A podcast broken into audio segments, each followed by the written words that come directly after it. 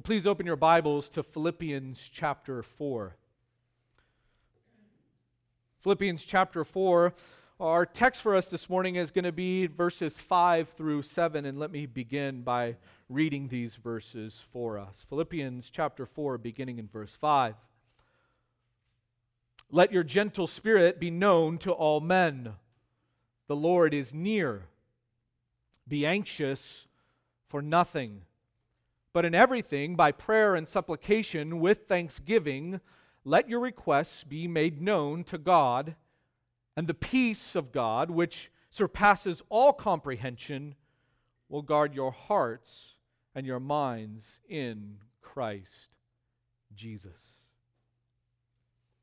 A woman visited her doctor and she told him that she wasn't feeling like herself, but she was feeling run down.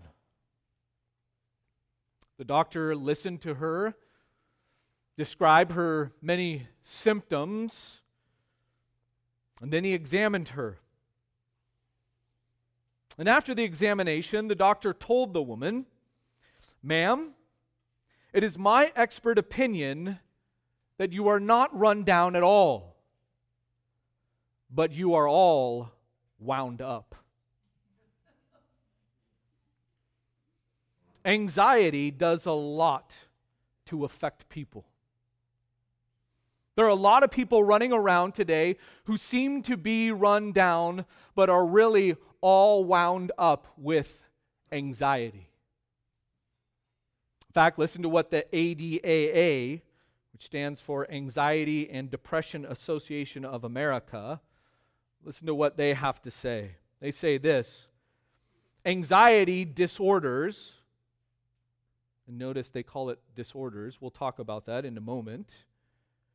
Anxiety disorders are the most common mental illness in the U.S., affecting 40 million adults age 18 and older every year.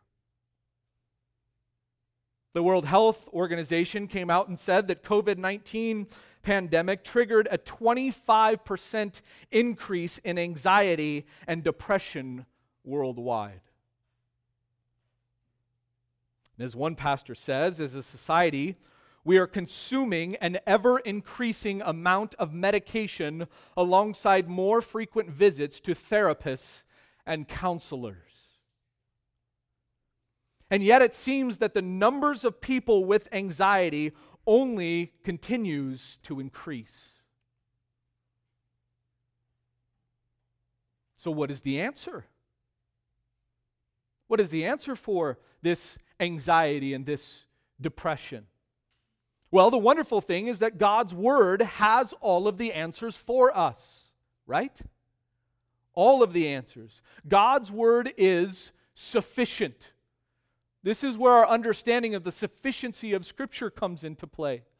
That we understand that God's Word is sufficient and it is sufficient for every single area of our lives, including anxiety. It's sufficient. And that's what we're going to be looking at here this morning. We're going to be talking about the sufficiency of God's Word and what God has to say specifically regarding anxiety. Now, if you remember back in verse 1 of chapter 4, Paul gave us the command to stand firm in the Lord. We're commanded to stand firm in the Lord. But before that command, he said this In this way, stand firm in the Lord. And we ask the question in what way? What are you talking about here, Paul? In what way is it that we are to stand firm in the Lord? And we concluded that Paul is going to give us ways in which we are to stand firm in the Lord as we work our way through these nine verses. Philippians 4, verses 1 through 9. The first way, as we've been working our way through this, that Paul tells us to stand firm, the first way we saw was through harmony and unity in the Lord. That the way in which you and I are standing firm in the Lord is when we are unified, when we have harmony and unity in the church. We looked at this and we saw Euodia and Syntyche. Where Paul tells them that they are to live in harmony in the Lord. For the church to stand firm in the Lord, we must be unified. There must be unity with one mind, striving together for the faith of the gospel, as Paul told us back in chapter 1. Then, two Sundays ago, we looked at two more ways in which we're to stand firm in the Lord. We said that the second way in which we're standing firm was through rejoicing. Through rejoicing. A person who is standing firm in the Lord, that is a spiritually stable person and one who is rejoicing always. If you want to have spiritual stability in your life and to be standing firm in the Lord, you need to be living your life rejoicing always because we have much to rejoice for, right? A person who is standing firm in the Lord and is rejoicing always, they don't let the circumstances in life dictate their attitude, but they are continually filled with joy. And we looked at a person who was always joyful in the Lord. If you and I were to look at somebody like that, we would think, boy, they are very spiritually stable. That's a person who is standing firm in the Lord. Think about that. People that you know who are just joyful all the time in their life, filled with joy in the Lord. You look at them and you go, they're spiritually stable. Their joy is not dictated by their circumstances. They are a person who is standing firm in the Lord, as they're always rejoicing. And then we saw the third way to stand firm in the Lord, and that was seen in Paul's command to be gentle to all men. And of course, this would be spiritually a spiritually stable person, a person who is standing firm in the Lord because they are gentle and gracious with all people even when they are wronged. Think about that. A person who is wronged and yet is gentle toward those who wrong them, we would look at them and they would, we would conclude that they are spiritually stable. They are a person who is standing firm in the Lord. It's not a person who's lashing out. They don't get angry. They don't get someone back for what they did to them. But they're a spiritually stable person, a person who is gentle and gracious, is a spiritually stable person. And they're standing firm in the Lord. Now, as we come to a, our text here this morning, we're going to see a fourth and fifth way in which you and I are to stand firm in the Lord and to be spiritually stable. The fourth way to stand firm is found at the beginning of verse 6, where Paul says there, Be anxious for nothing. Be anxious for nothing. And then the fifth way is found at the end of verse 6, where he says, Let your requests be made known to God. That's the fourth way and the fifth way found in these two commands. And as we look at these two commands here this morning, we find a person who is standing firm in the Lord. A person who obeys these commands is a spiritually stable person and a person who is able to stand. So let's begin with the fourth way in which we are to stand firm in the Lord. The fourth way is this we are anxious for nothing. A person who is standing firm in the Lord is a person who is anxious for nothing. Notice Paul says there in verse 6 be anxious for nothing. He commands us to do that, to be anxious for nothing. But as I said last time, there's a sentence that comes right before this, right at the end of verse 5, where Paul says, The Lord is near. Remember, we talked a little bit about this at the end of, of the service two Sundays ago? The Lord is near. And as we look at this sentence here and where Paul puts it in this letter, it's interesting that he puts it here because it's just very abrupt. All of a sudden, Paul just says, Oh, the Lord is near. Let your gentle spirit be known to all men. The Lord is near. There's no grammatical connection with the verse before it. Let your gentle spirit be known to all men. And there's no grammatical connection to the sentence after it. Be anxious for nothing. It's as if Paul just abruptly just tells us, the Lord is near. Now, what does Paul mean by this? What does he mean by the Lord is near? Well, there are two possible ways to interpret this sentence here. Either Paul means that the Lord is near in the sense of time, speaking of the second coming of Christ, that the Lord is near, that he is coming again soon, or what Paul means here is that the Lord is near in the sense of space, meaning that the Lord is with us always. Those are the two possibilities here. So, which one is it? What is Paul talking about here? Well, while both of them are true, I think what Paul is talking about here is that the Lord is near in the sense of space. That the Lord is near in the sense of space, that meaning that the Lord is always with us. Paul does talk about the nearness of the Lord in the sense of time back in chapter 3 and verse 20, where he says, For our citizenship is in heaven, from which we also eagerly wait for a Savior. He's talking about that there in the sense of time. And we do know that the Lord is near and he's coming to make all things right, right? He's going to come again. And that truth there of the second coming of Christ gives us comfort.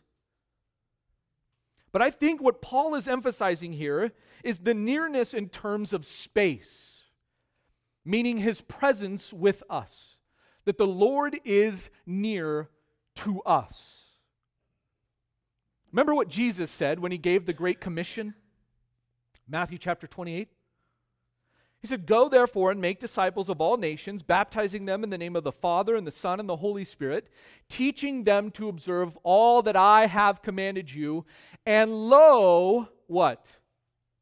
I am with you always, even to the end of the age. I am with you always. You see, I think that this is something that we often forget in life. We often forget this truth that the Lord is near us. He's promised He'll be with us always, and He's near to us. There's never a moment in your life as a believer where Christ is not with you. Never. Never a moment in your life. In every moment of every day, the fact of the matter is wherever you are and whatever you are going through, the Lord is near. And He is with you. Always. He promised that. In fact, the Psalms remind, of, remind us of this over and over. In Psalm 46 1, it says this God is our refuge and strength, a very present help in trouble. He's a present help. He is near to us. He is always with us in any trouble that we go through. He's a present help. He's with us. Psalm 75 and verse 1 says this We give thanks to you, O God. We give thanks, for your name is near. Psalm 145 and verse 18 says, The Lord is near to all who call upon him, to all who call upon him in truth. He's near. And it is this truth that Paul wants to draw our attention to because he's about to launch into worry and anxiety. And why is it that we begin to worry and have anxiety? Because we forget this very fact, this very truth that the Lord is near. And so we begin to worry. And we become anxious.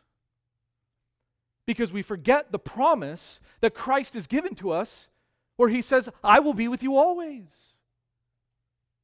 He is near to us. Notice how Paul then launches into prayer in verse 6 there after telling us not to worry. He ties in the nearness of God with the command not to worry with prayer. This is fascinating. Listen to what Moses wrote in Deuteronomy 4 7. He said this to the nation of Israel. He said, For what great nation is there that has a God so near to it as the Lord our God, Yahweh our God, whenever we call on him? What nation is out there? There is no other nation who has a God so near to them whenever we call upon him. Because whenever we call upon him, he is faithful to answer us, to hear our prayers. He's near to us. Was God near with the Israelites? Was he near to them? Of course he was. He led them all through the wilderness, guided every step of the way, provided for them every step of the way. He was near to them. He cared for them. And that's what Moses wants to remind the Israelites of. Just as the Lord was near to the nation of Israel whenever they called upon him, the same is true of us today. Israel had no reason to ever become anxious. Ever. And the same is true for us today. There's no reason for us ever to be anxious. Our God is near to us. So, what does Paul say then? Look again at the beginning of verse 6 Be anxious for nothing. Now, let me just pause here and say that there is a difference between what we will call good worry and bad worry. Now, I'm not getting you off the hook here, all right? But I just want you to understand that there is a difference between good worry and bad worry. What is good worry? Good worry is really not worry or anxiety at all. What good worry is, is it's a concern for things that you and I should be concerned about. For example, Paul was concerned about the churches that he had planted. He was concerned about them. He was concerned for the health of the church. It's good for you and I to be concerned about the health of the church, to be concerned about our brothers and sisters. In fact, he said in 2 Corinthians 11 28, apart from such external things, there is the daily pressure on me of concern for all the churches. This wasn't bad concern. This wasn't bad worry that Paul had for the churches. This was good for him to be concerned about the health of the churches. Or think about Timothy back in chapter 2 and verse 20. Paul said that Timothy was one who had genuine concern for the Philippian believers. He had genuine concern for them.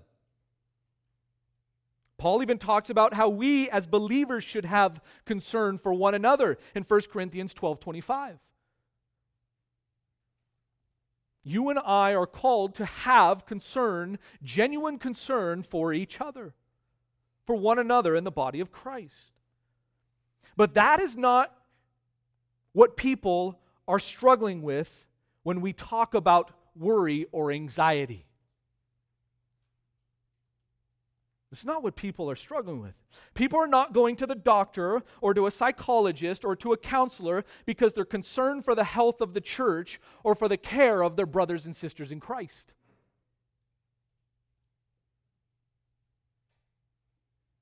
They're not. What most people struggle with in their lives is bad worry. What is this bad worry? Well, it's what Paul is talking about here in this verse anxiety. The Greek word here is marimonao, and it means to be apprehensive, have anxiety, be anxious, or to be, listen to this, unduly concerned. And it has the picture of being pulled in different directions, being pulled apart, pulled in two different directions. Or, as one commentator says, it, it has the idea of to divide the mind. Your mind is divided, it's going in two different directions. It's being pulled apart. That's what anxiety does. That's what worry does. One commentator describes it as something that distracts or divides. Worry and anxiety in us, it distracts and divides. That's what it does. This is the unhealthy worry and anxiety that Martha had in Luke chapter 10 and verse 41 when Jesus told her, Martha, Martha, you are worried and bothered about so many things. She was so busy with doing all this stuff and she wanted Mary to help her. What was Mary doing? Sitting at the feet of Jesus, listening to him teach. But Mary or Martha is, is worried, anxious, concerned about all this. Mary's sitting at the feet of Jesus, listening to him teach. This anxiety is the natural reaction to poverty and hunger or other troubles in life. And it was possible that the Philippians had anxiety over the persecution that they were facing from those who hated the gospel. In fact, back in chapter 1 and verse 28, Paul tells them, In no way alarmed by your opponents. Be in no way alarmed by your opponents, those that were opposed to the gospel, those that are persecuting you for the gospel. Don't be anxious, don't be worried.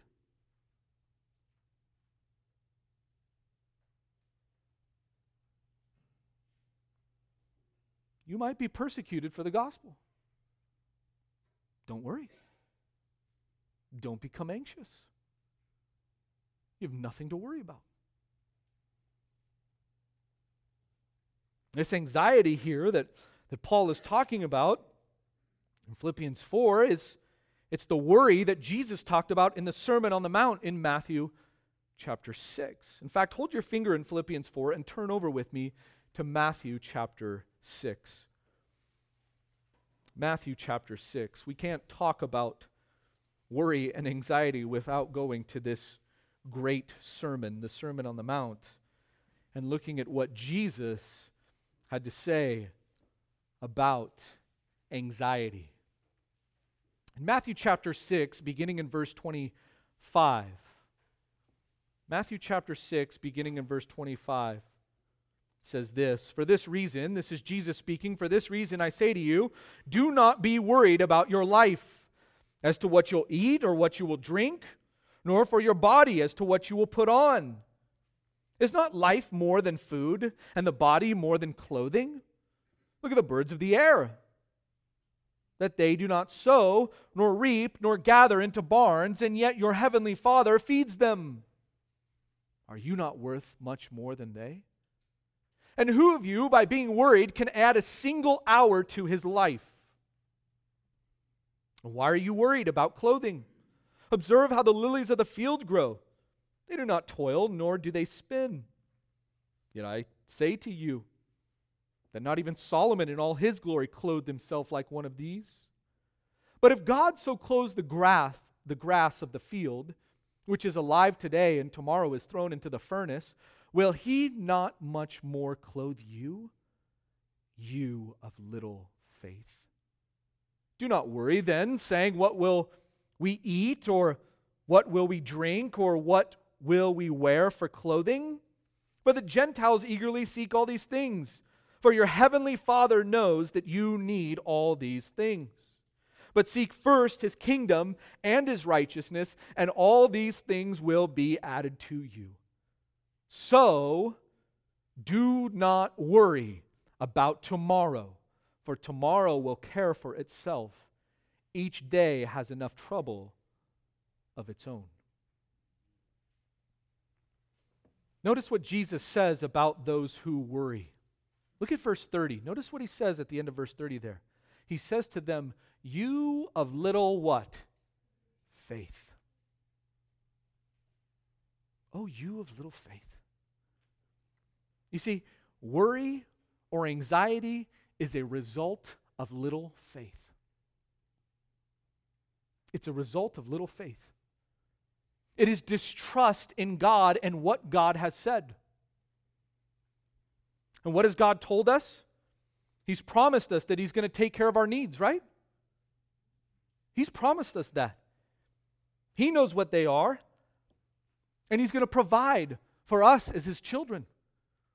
God is going to take care of us. But when we become anxious, we distrust what God has said He will do. In fact, Peter tells us in 1 Peter 5 7 to cast all our anxiety on him because he cares for you. He cares for us. What's he saying there? Essentially, he's reiterating what Paul is saying in Philippians chapter 4 Be anxious for nothing. Don't be anxious at all. Remember that God cares for you, He cares for us.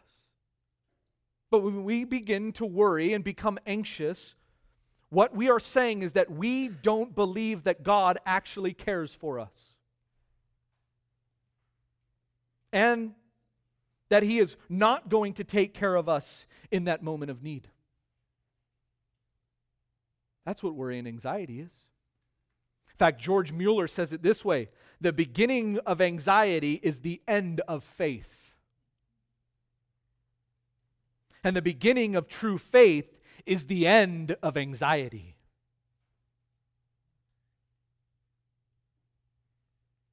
Jesus said there, You of little what? Faith. You of little faith. And when we become anxious, not only do we doubt that God cares for us, but when we become anxious, we're also doubting God's divine providence in our lives. In fact, we talked about this on Good Friday. Remember that?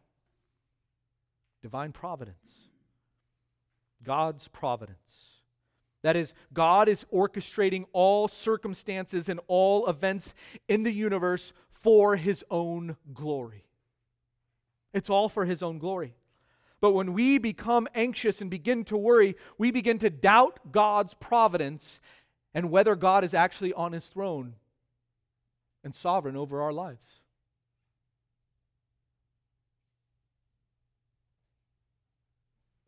That's what anxiety is.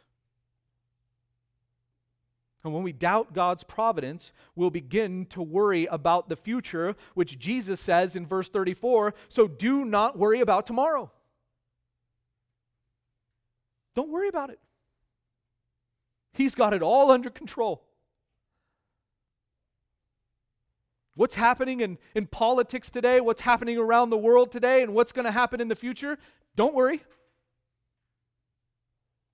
You don't need to worry about it. God's got it all under control. And He's working all of it out for His own glory. Don't be anxious. In fact, some of you maybe need to turn off the news so you stop becoming worried and anxious. God's got it all under control. And He's working all of it out for His own glory. Notice also in this passage here in Matthew 6 that Jesus says three different times, do not worry. In verse 25, 31, and 34, Jesus says, do not worry. Don't. In fact, what does worry do in our lives? Can it add a single hour to our life? No. Can it add any benefit to our lives? None. It's been said worry is like a rocking chair. It'll give you something to do, but it won't get you anywhere. It's good, isn't it?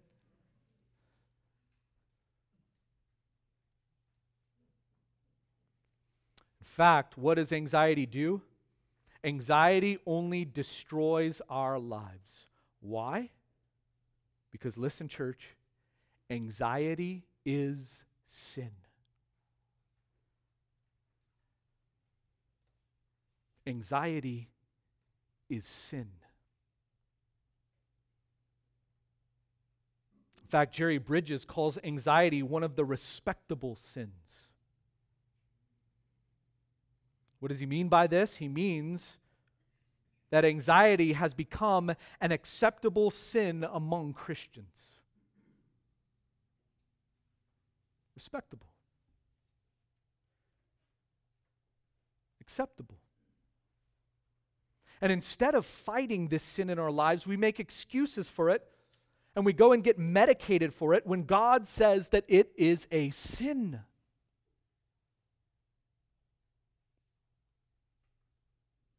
We need to see it for what it really is.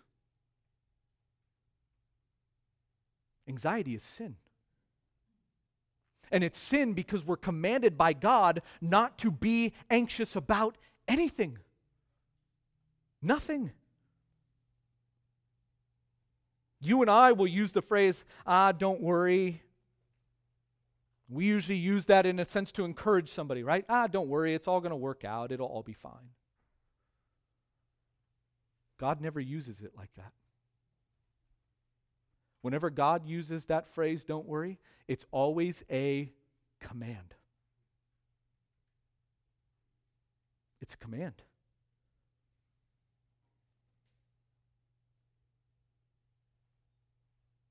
In fact, turn back to our passage in Philippians chapter 4 and notice this command that Paul gives there. Again, Paul says there, be anxious for nothing. He doesn't say be anxious some of the time, or be anxious when you're being persecuted, or be anxious when you don't know what tomorrow is going to bring you. But be anxious for what? Nothing. Nothing. In fact, in the Greek, that word nothing is placed at the beginning of the sentence for emphasis. Paul is emphasizing here nothing. It could be read this way For nothing be anxious. And that word there, nothing, can be rendered as not or not at all or in any way be anxious. Not in any way, not at all. This word, be anxious for nothing there. This is in the present imperative, meaning this is an ongoing, unending command for you and I to obey. It's to be a habitual pattern in our lives where we are always being anxious for nothing. Nothing.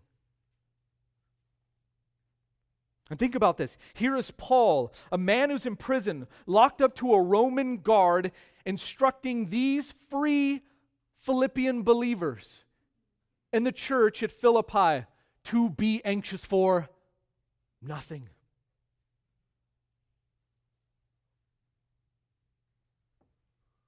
And a person who stands firm in the Lord is a person who is anxious for nothing. Do you want to be a spiritually stable believer? Then be anxious for nothing. Stop worrying. And if you stop worrying, you'll be stable. You won't be divided. But you'll continue to trust in the Lord and grow in your faith in the Lord. Grow in your trust in a faithful and righteous God who said, I'll never leave you nor forsake you. I'm always with you. Think about this. If someone is anxious or worried all the time, are they spiritually stable? They're not. Up and down, right? It's roller coaster life. They're not spiritually stable. They're not able to stand firm in the Lord because they're concerned about one thing and then concerned about another thing and worried about this and worried about that. And never able to stand firm in the Lord. They're not trusting in God. They're just worried all of the time instead of casting all of their anxiety on the Lord and trusting in Him, knowing that He cares. He cares for us. And So, to be a person who stands firm in the Lord, not only do we seek unity and rejoice always and are gentle with all men, we are also to be anxious for nothing. There's a fifth way that we're be, we are able to stand firm in the Lord, which is Paul's next command, and it's this we always pray with thanksgiving. We always pray with thanksgiving. Notice Paul doesn't just stop there with this command to stop worrying, but he actually gives us the remedy for anxiety. He gives us the cure here. And he continues on in verse 6 and he says, But in everything, by prayer and supplication with thanksgiving, let your requests be made known to God. Now, the command here is let your requests be made known to God. That's the command. Or another way that we could say it is pray. Pray. We're commanded to pray. Don't be anxious, but pray. Seek the Lord. Instead of becoming anxious about anything in life, just stop and pray. In fact, notice that Paul says there, but in everything.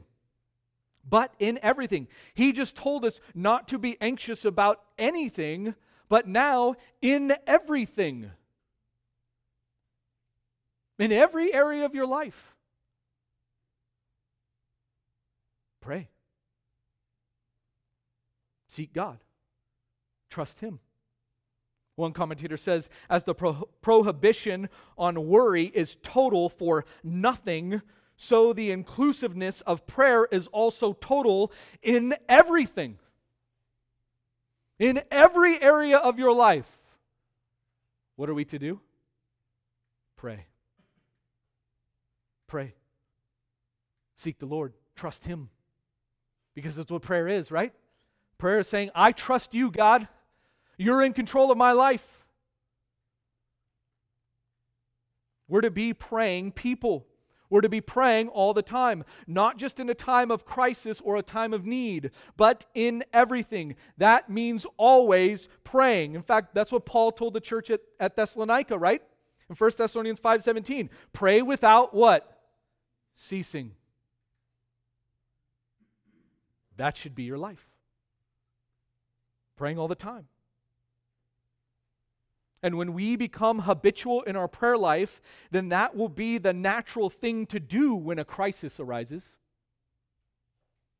Right?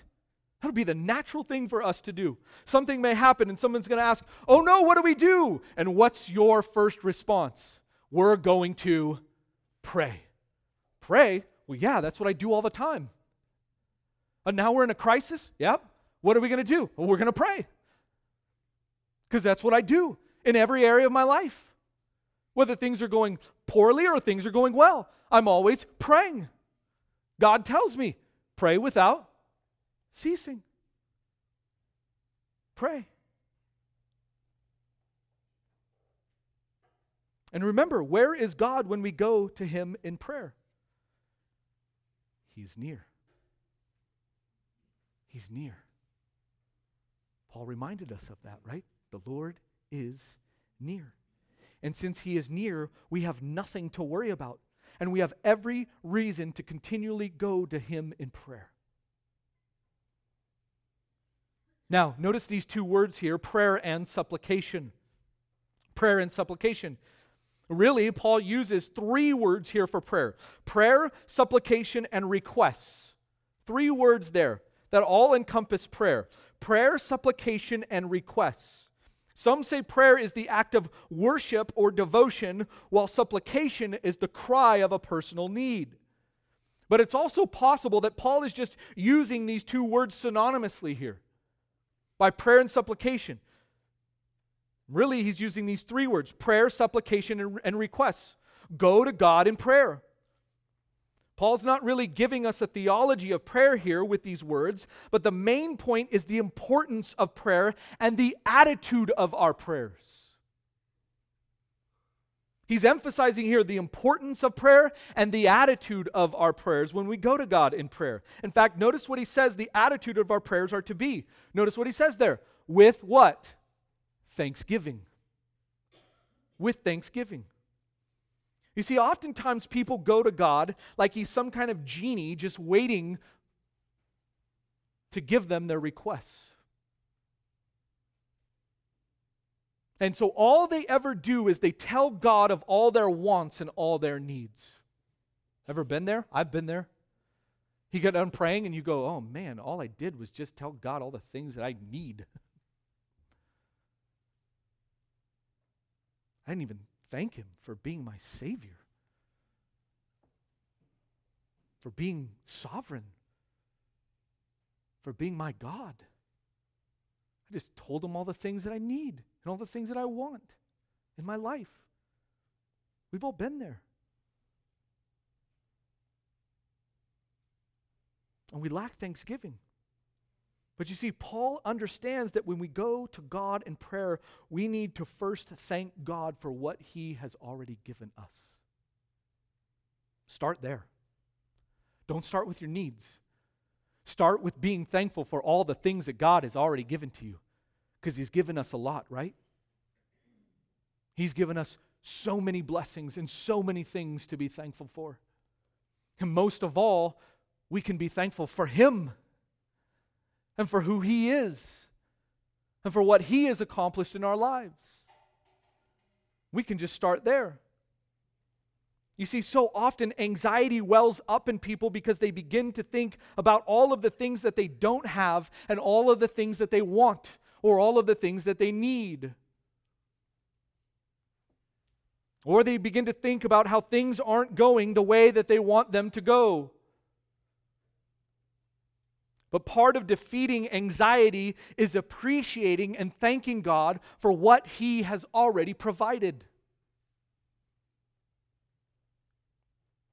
Thank Him for how things are going in your life because God is working all things out for your good and for His glory. Romans 8 28, we love this verse, right? And we know that God causes all things to work together for good to those who love God, to those who are called according to his purpose. He's working all things out for our good. So that even in the trials, even in the time of tribulation, we can still thank God. Thank you, God, for this trial, because you're working it out for my good.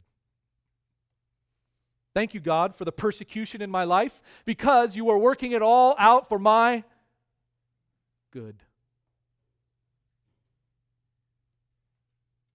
If God causes all things to work together for our good, what should be our response to that? Thanksgiving. A heart of thanksgiving. Thank you, Lord, that I can trust in you in this situation and that you're working all things out for my good. And when that becomes your prayer, what happens to your anxiety? It's gone. It's gone. It's not there. You have nothing to worry about. One commentator says gratitude dispels fear and anxiety, for it recognizes that one is not alone. When you cry out to God with thanksgiving, what are you saying to God? You're with me. I'm not alone. When you go to Him in prayer, you're acknowledging that God is with you, and therefore you have nothing to worry about. Thank Him for who He is. Thank Him for His Spirit that He's given you to conquer all sin in your life. Thank Him for the provisions that He's given to you and that He's with you even in the difficult circumstances in life.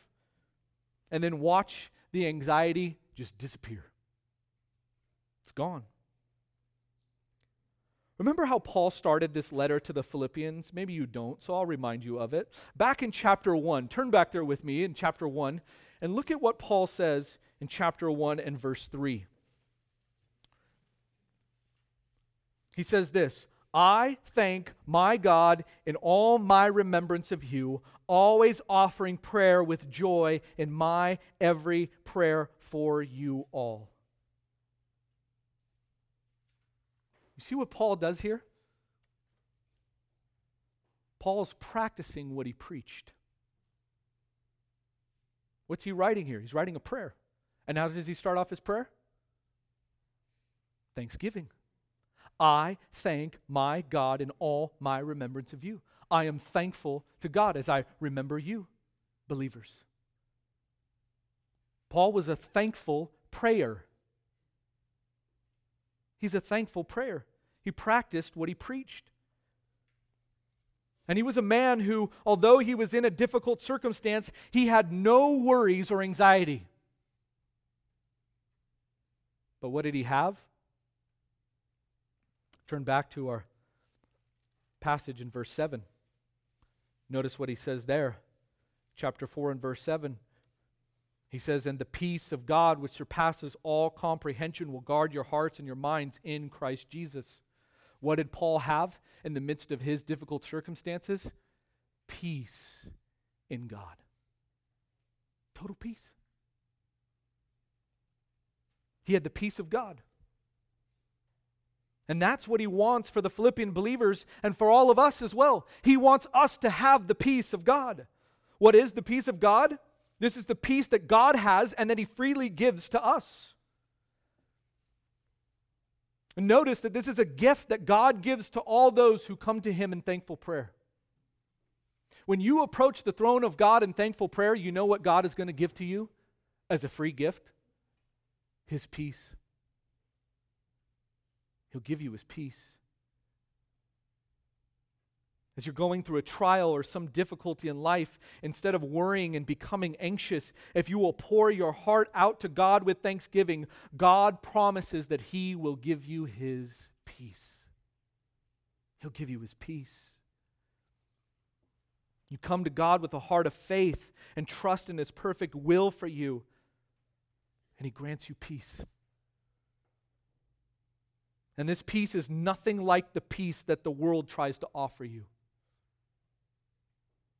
They're trying to offer you all kinds of ways for you to get peace, right? None of them work. It's not true peace. But if you come to God with a heart of thankfulness, praying to Him, you know what you will receive? True peace. The peace of God. And it's nothing like the world's peace because this peace, notice what Paul says there, surpasses all comprehension. What does that mean? It means this peace is not of any man.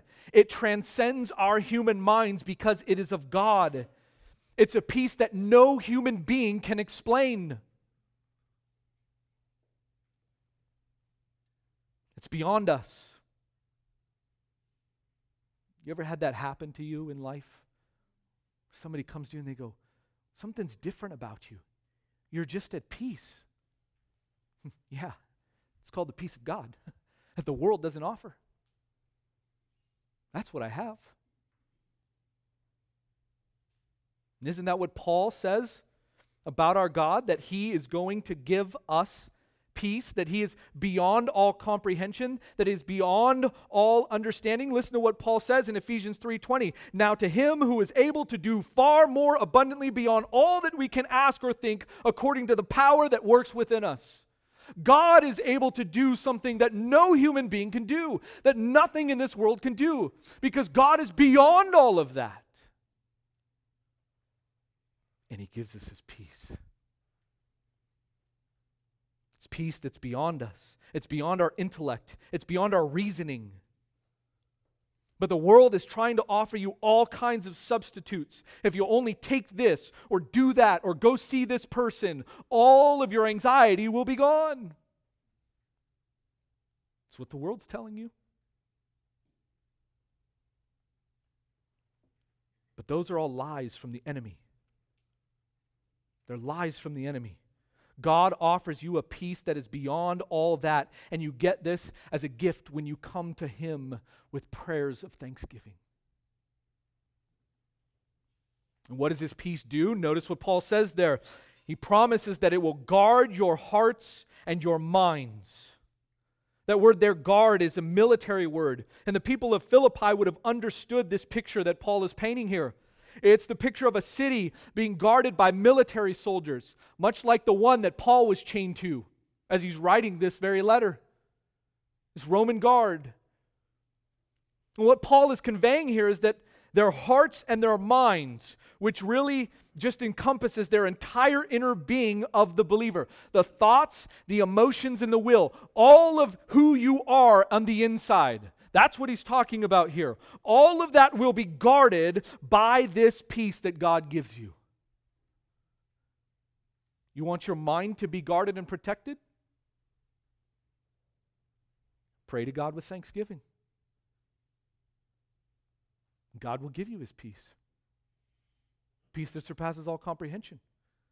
A peace that will guard your mind. It'll guard your mind. But notice it only takes place how? Notice what he says there, the end of verse 7 in Christ Jesus. In Christ Jesus. As believers, we are in Christ Jesus, which means we are in union with him. And all those who are in Christ can know this peace that God offers. But some of you may be here this morning and you don't know this peace.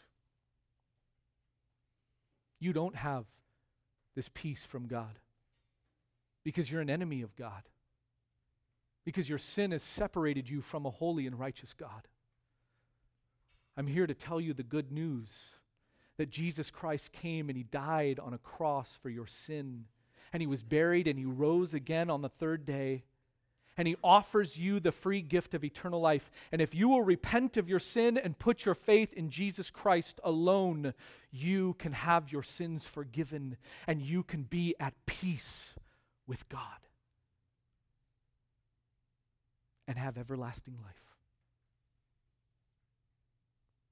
That's the peace that He offers to you today if you don't know Him. Come to Him, turn from your sin, and trust in Christ alone. And you can have peace with God. This peace that Paul is talking about here is only for those who are in Christ Jesus. And when we are in Christ, there is no harm that can touch us. There's no power that can rip us from his hands. We are safe and secure in Christ and are able to stand firm in the Lord. Isn't that a glorious truth? It's so glorious. You see, those who are in Christ Jesus, what do we have to be anxious about? Answer nothing. Nothing.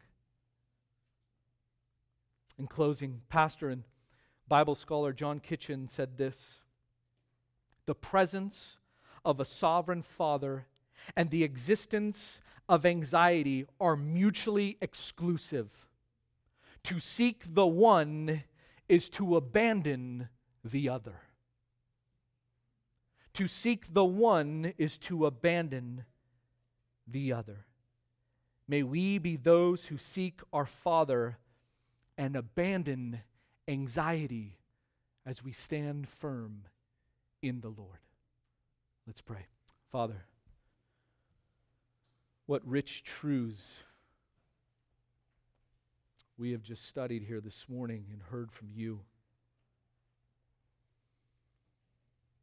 We thank you that we have in Christ Jesus a peace, the peace of God, peace that surpasses all comprehension, a peace that is beyond us, a peace that is divine,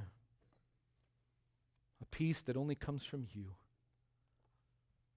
Father, forgive us for worry and anxiety, doubt